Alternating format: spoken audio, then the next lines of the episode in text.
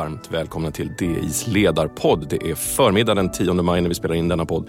Och vi ska börja med att prata om reduktionsplikten med Ellen Gustafsson, tillförordnad politisk redaktör och ledarskribenten Matilda Molander.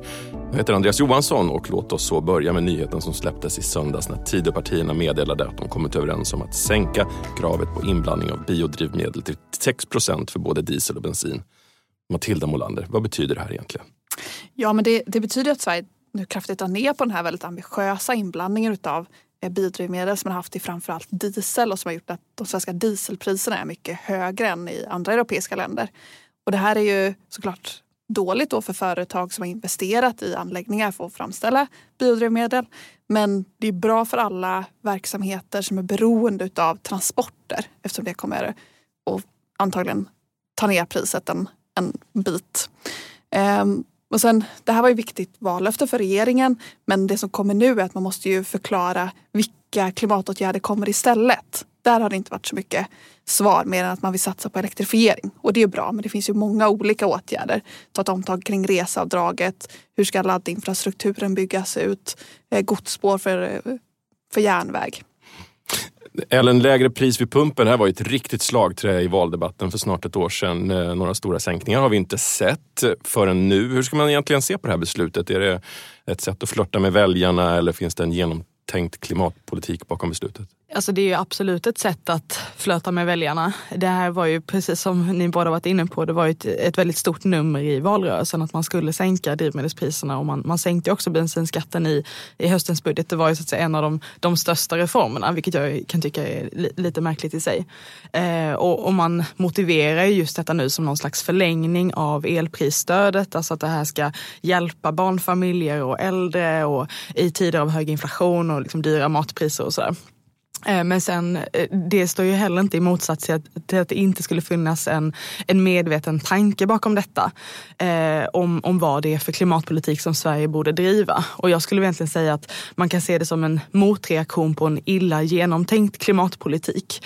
Eh, reduktionsplikten innebär en svensk särlösning där vi importerar stora delar av världens hållbara biodrivmedel för att ställa om och minska utsläppen i vår nationella transportsektor trots att fordonsbolagen själva är väldigt, väldigt tydliga med att de ser elektrifieringen som vägen framåt och att vi, till skillnad från många andra länder, har fördelen av att ha ett nästan 100% fossilfritt elsystem. Så vi har ju väldigt goda förutsättningar att elektrifiera just eh, transportsektorn. Och sen så är ju reduktionsplikten också en slags planekonomisk modell där politikerna sätter nivåer för, eh, som då bestämmer hur mycket som eh, biodrivmedel som ska blandas in i tanken med bensin och diesel.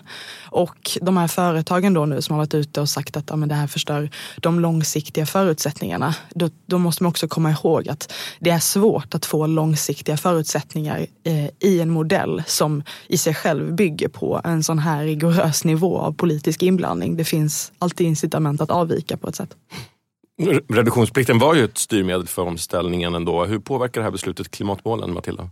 Det är klart att eh, på kort sikt så påverkar det här klimatmålen negativt. Och det är därför det är så viktigt att regeringen nu kommer fram med nya förslag. Vad ska man göra istället? Det här, det här är avskaffat men någonting annat måste komma istället. Och vad är det som ska komma istället då? Men precis, det är väl någonstans det man behöver fundera på. Alltså, det blir ju svårt att nå det 2030-målet som Sverige har för just transportsektorn. Vi har ju flera klimatmål i Sverige. Vi har ju ett långsiktigt till 2045 och sen så har vi etappmål på vägen dit och sen har vi också ett sektorspecifikt mål för just transporter som är väldigt ambitiöst och som är till 2030. Och reduktionsplikten infördes ju som ett styrmedel för att nå transportsektormålet till 2030. Och det här visar också problemet. Det finns en ineffektivitet i att sätta sektorspecifika mål för det tvingar fram utsläppsminskningar i en viss sektor och det kan göra det dyrare än nödvändigt. Och reduktionsplikten visar just problemet om att om du sätter dåliga målsättningar så får du också dåliga verktyg för att nå det.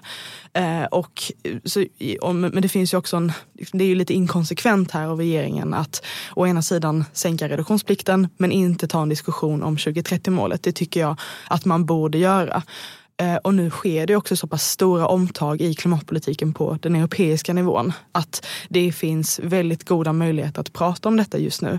Eh, man kommer att ha transport, eh, ett, ett utsläppshandelssystem för transportsektorn vilket innebär att utsläppen så att säga, omfattas av det europeiska systemet. Och då minskar ju också eh, de här skälen för att ha nationella klimatmål för de här sektorerna ännu mer. Eh, och det finns också rapporter där man har visat och pratat om just det här att låt säga att 2030-målet skulle ha legat något år senare. Eh, vi ser ju som sagt en väldigt liksom, expansiv fas av elektrifieringen. Så att om det bara skulle vara något år efter 2030 så kanske vi hade nått det liksom bara med elektrifieringen.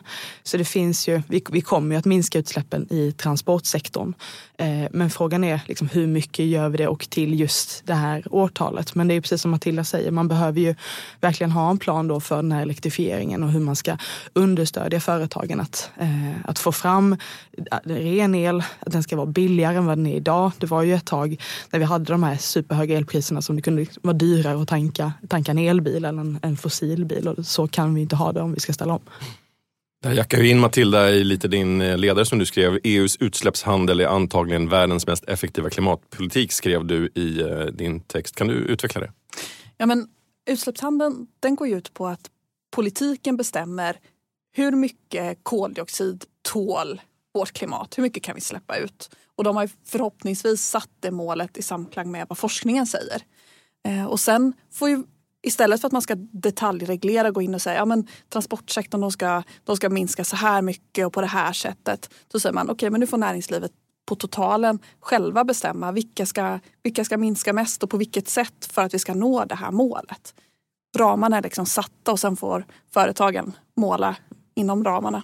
Du nickar Ellen, vi har en, vi har en, vi har en linje här låter det ja. som.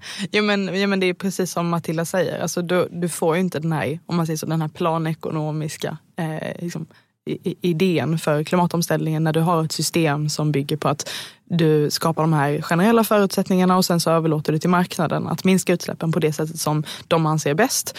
Eh, och att utsläppsminskningarna sker där det är billigast att genomföra. Så att det är ju ett, ett fantastiskt exempel på eh, klimatpolitik när den är som bäst. Hur har oppositionen reagerat på det här beslutet? Då? Hur, hur är tonläget i klimatdebatten? Ja, det är ju högt minst sagt. Ehm, och, och, på ett sätt kan man ju förstå det. Det här har varit en viktig, en viktig åtgärd för att eh, vi ska nå våra klimatmål. Men och regeringen har ju inte presenterat något annat alternativ. Men samtidigt så har det väl tagits till en hel del övertoner kan man säga. Mm. Nej men verkligen, det har ju skramlats ganska mycket kring detta och eh, man märker nu att oppositionen försöker få besked av regeringen om framförallt då klimatmålen och det tycker jag är ganska förståeligt som sagt eftersom att det blir, någon, liksom, det blir logiskt eh, eh en motsättning i, i liksom, agerandet från regeringen just nu. Eh, sen samtidigt rent krasst så är det inte säkert att alla delar av regeringen skulle ha velat göra någonting annat. Eh, eh, Vänsterpartiet har också tidigare gått ut och sagt att de vill sänka reduktionsplikten. De tycker att det är för dyrt. Eh, Socialdemokraterna de står ju också nu och, och vevar men det var de som pausade reduktionsplikten förra året och på en liksom, direkt fråga så kan ju inte Magdalena Andersson svara om hon skulle göra någonting annorlunda utan eh, vilket jag, jag, tror att eh, de egentligen bara vill utnyttja den här situationen för att kunna slå lite hårdare mot regeringen trots att de sannolikt sannolikt inte hade velat göra någonting annorlunda själv. Tack Ellen och Matilda. Nu ska vi skifta fokus och säga välkommen till Lasse Wierup, DIs egen krimreporter får man väl ändå lov att säga. Och välkommen också Henrik Westman, ledarskribent på DI. Vi ska prata om P27. En lite anonym förkortning, men ett angeläget ämne. Hur ska bankerna identifiera svarta pengar i systemet? Först Lasse, kan du ge oss lite bakgrund? Vad handlar detta om? Eh, P27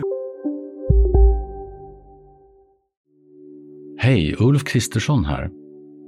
På många sätt är det en mörk tid vi lever i. Men nu tar vi ett stort steg för att göra Sverige till en tryggare och säkrare plats. Sverige är nu medlem i Nato. En för alla, alla för en. Expressen gör varje vecka podden Politikrummet där vi djupdyker i det senaste och viktigaste inom svensk politik. Med mig, Filippa Rogvall, som programledare tillsammans med mina vassa kollegor. Och det är ju ni som heter Thomas Nordenskjöld, Anette Holmqvist och Viktor Bartkron. Politikrummet kommer med ett nytt avsnitt varje tisdag. Vi hörs.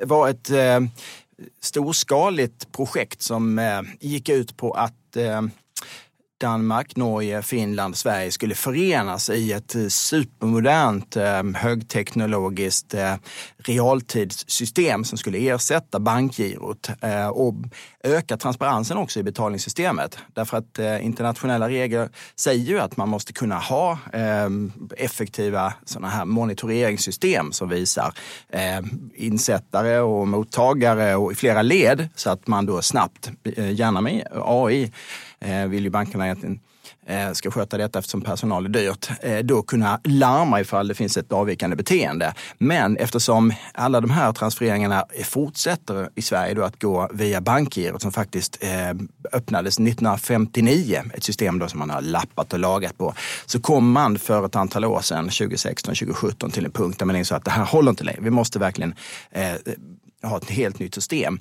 Och det var också Finansinspektionen väldigt angelägen om. Eh, och då har man jobbat utifrån det här, eh, den här målsättningen. Men det har skakat. Norge hoppade av. Eh, och eh, nu under våren här då så har allting fallit platt efter att eh, P27s ledning har sagt till Finansinspektionen vi fixar inte detta, vi drar tillbaka vår ansökan. Och därmed är man tillbaks liksom i tiden kring 2016, 2017. Henrik, hur stort bekymmer är det här egentligen med, med, med penningtvätt och varför är det här viktigt? Eh, det är ett jättestort bekymmer. Eh, penningtvätt är ju verkligen något som håller bankdirektörer vakna om nätterna. Att bli påkommen eh, med penningtvätt är ju inte bara skamligt. Det kan ju också resultera i väldigt, väldigt höga böter. Och det har vi ju redan sett i Sverige. Swedbank har ju fått böter för detta, också SEB. Så det är, eh, det, det, är verkligen, det är verkligen viktigt utifrån ett bankperspektiv men det är också synnerligen viktigt utifrån ett, ett politiskt och ett brottsbekämpande perspektiv. Ehm, det, det, det, kanske kommer bort lite grann eh, ibland i rapporteringen men, men det är ju faktiskt pengarna som är själva orsaken till att eh, det håller på att sprängs och skjuts i Sverige varje dag. Det är inga små summor det här handlar om heller? Det stora är ju eh, skattebrotten kan man nog säga. Eh, där företag används som brottsverktyg eh, massvis med eh, ska säga, bolag som egentligen bara antingen bildas eller tas över i syfte att eh, eh snabbt eh, sälja stora eh, tjänster in, inte sällan i byggsektorn, transport, städer och sådär. Eh, och sen slussa pengarna vidare eh, via finurliga system genom bankerna förstås då. Eh, och sen är det borta och sen så eh, försätts bolagen i konkurs. Det där omsätter enorma pengar och skapar en väldig frustration inom eh, polisen som ju, och e- Ekobrottsmyndigheten som sätts att utreda detta. Henrik, eh, varför misslyckas man med det här då? Eh, ja, det är väl kanske Lasse ännu bättre än jag på att svara. Men, men så som jag eh, förstår det, eh, inte minst efter att ha läst Lasses artiklar, så, så är ju bankgirot ett gammalt system. Det kräver en hög grad av manuellt arbete. Eh, och här har eh, de kriminella hittat ett sätt att utnyttja det här systemet. Eh, Lasse har ju bland annat skrivit om hur eh, man gärna gör den här typen av transaktioner eh, sent en fredag eftermiddag då eh, flera, flera anställda som ska ansvara för att övervaka de här transaktionerna de har helt enkelt gått hem. Så det, det är enklare att få igenom den här typen av transaktioner på det sättet. Eh, och det här är ju pinsamt. Det är ju pinsamt för bankerna. Bankerna själva har ju under flera år varit tydliga med att de vill se regelförändringar. Eh, de vill eh, ha politiska lagändringar så att det går exempelvis lättare att utbyta information banker emellan för att kunna kartlägga och se vem det är som vem det är som skickar pengar och vem det är som tar emot pengar. Eh, och sen så visade det sig då att eh, den här mest grundläggande infrastrukturen eh, inte håller måttet. Och det är ju djupt pinsamt och det är väldigt, väldigt allvarligt. Så här, här måste det finnas en, en väldigt hög grad av, av sense of urgency. Det här måste ju, det här måste ju snabbt så att säga korrigeras. Och som Lasse påtalade också, det här är ju inte några nya regler. De här eh, e EU-reglerna har ju, har ju, har ju um, funnits i flera år redan uh, och det är Sverige som, som inte uppfyller dem helt enkelt. Mm, Lasse, det känns som att Henrik smashade upp bollen där rätt emot dig. Vad säger du om misslyckandet? Varför klarar man inte av att fixa det? Eh, utåt sett så har P27s ledning skylt på eh, eh ska säga, externa faktorer som man inte själv kunde kontrollera och sådär. Att det skulle vara förändrade regelverk och geopolitiska ändringar och ja, väldigt mycket eh, sådana här begrepp som är lite svåra att eh, egentligen ser eh, betydelsen av. När vi kunde då ta del av eh, fakta i målet, nämligen Finansinspektionens eh, hemligstämplade dokument, så ser man att det var ju egentligen inte alls det det var frågan om, utan man lyckades helt enkelt inte skapa en teknisk lösning. Och man hade tagit in den globala jätten Mastercard som skulle fixa detta. Men då säger Finansinspektionens eh, utredare här att eh, man har inte haft en förmåga att leda detta på ett adekvat sätt. Man har inte haft eh, den kompetensen som krävs. Man har gjort en massa tester de senaste åren här och det, det tar för lång tid och det är för osäkert. Sånt sådant system vågar ju inte Finansinspektionen släppa ut. Bankgirot har ju trots allt funkat här i, i liksom 60 år drygt. Eh, så att eh, det är ju det som, som är det stora problemet. Och med tanke på att det nu har kostat enligt våra källor nästan en miljard så är det förbluffande att man faktiskt inte har fått till det här. Det finns ju andra framgångsrika banksamarbeten som Swish och BankID och sådär. Men, men det har gått snett här och eh, slutsatsen är att det är dåligt ledarskap eh, och att man kanske inte heller från ägarnas sida, då, storbanken, har tryckt på och, och verkligen krävt leverans. Vilket ansvar har Finansinspektionen i den här historien? Ja, om jag ska svara på det också så är det ju tydligt att eh, man har gett bankerna en, en liksom respit här. Mina källor säger då att redan 2017 så sa man att eh, det här är inte bra, ni måste verkligen lösa detta. Och då sa bankledningen att okej, okay, absolut, vi, vi satsar på eh, den här lösningen nu. Ge oss bara ett par år så vi är up and running.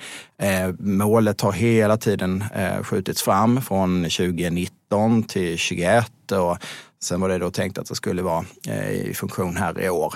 Och nu faller det då. Eh, och det är klart att eh, i efterhand så kan man naturligtvis undra varför Finansinspektionen inte var ännu tuffare och satte en skarp deadline. Att ja, ni sa 2019, det här funkar inte, nu, nu eh, ger vi er inte det här tillståndet. Men man har haft en, ja, ska jag säga, långtgående förståelse och, och liksom en eh, tror jag också eh, köpt de här argumenten att detta skulle vara så eh, komplicerat eftersom det har varit gränsöverskridande, flera olika valutor och så vidare. Vad händer nu då? Ska kriminella kunna fortsätta skyffla pengar i systemet utan några som helst problem? Ja, jag ska inte säga utan några som helst problem, men, men med väldigt låg upptäcktsrisk trots allt. Och det som händer härnäst är då att eh, topparna från SEB, Handelsbanken och Swedbank eh, på onsdag eh, ska upp till Finansinspektionen och träffa generaldirektören Barr där. Eh, och eh, då tror jag att pressen är väldigt hög på dem eh, att faktiskt komma upp med en lösning. Eh, när vi pratar med dem så eh, medger man kanske att man får helt lämna den här idén om att skapa någonting eget och gå över till eh, det som Europeiska centralbanken eh, har tagit fram ett system för realtidsbetalningar som kallas för TIPS. Eh, så det, det är en gissning att det kan landa någonstans där då. Tack! Du har lyssnat på DIs ledarpodd med Henrik Westman, reportergästen Lasse Wierup, Ellen Gustafsson och Matilda Molander från ledarredaktionen. Missa inte våra andra poddar som Digitalpodden, Makrorådet och Analyspodden. Ansvarig utgivare är Peter Fällman och vi hörs igen nästa vecka.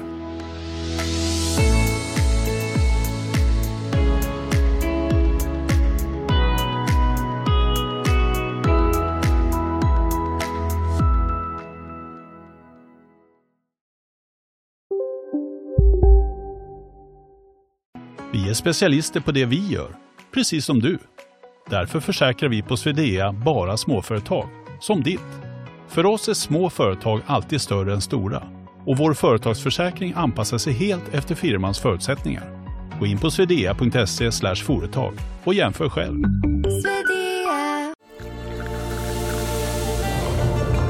Välkommen till Maccafé på utvalda McDonalds restauranger med Baristakaffe till rimligt pris. Vad sägs om en latte eller cappuccino för bara 35 kronor? Alltid gjorda av våra utbildade baristor.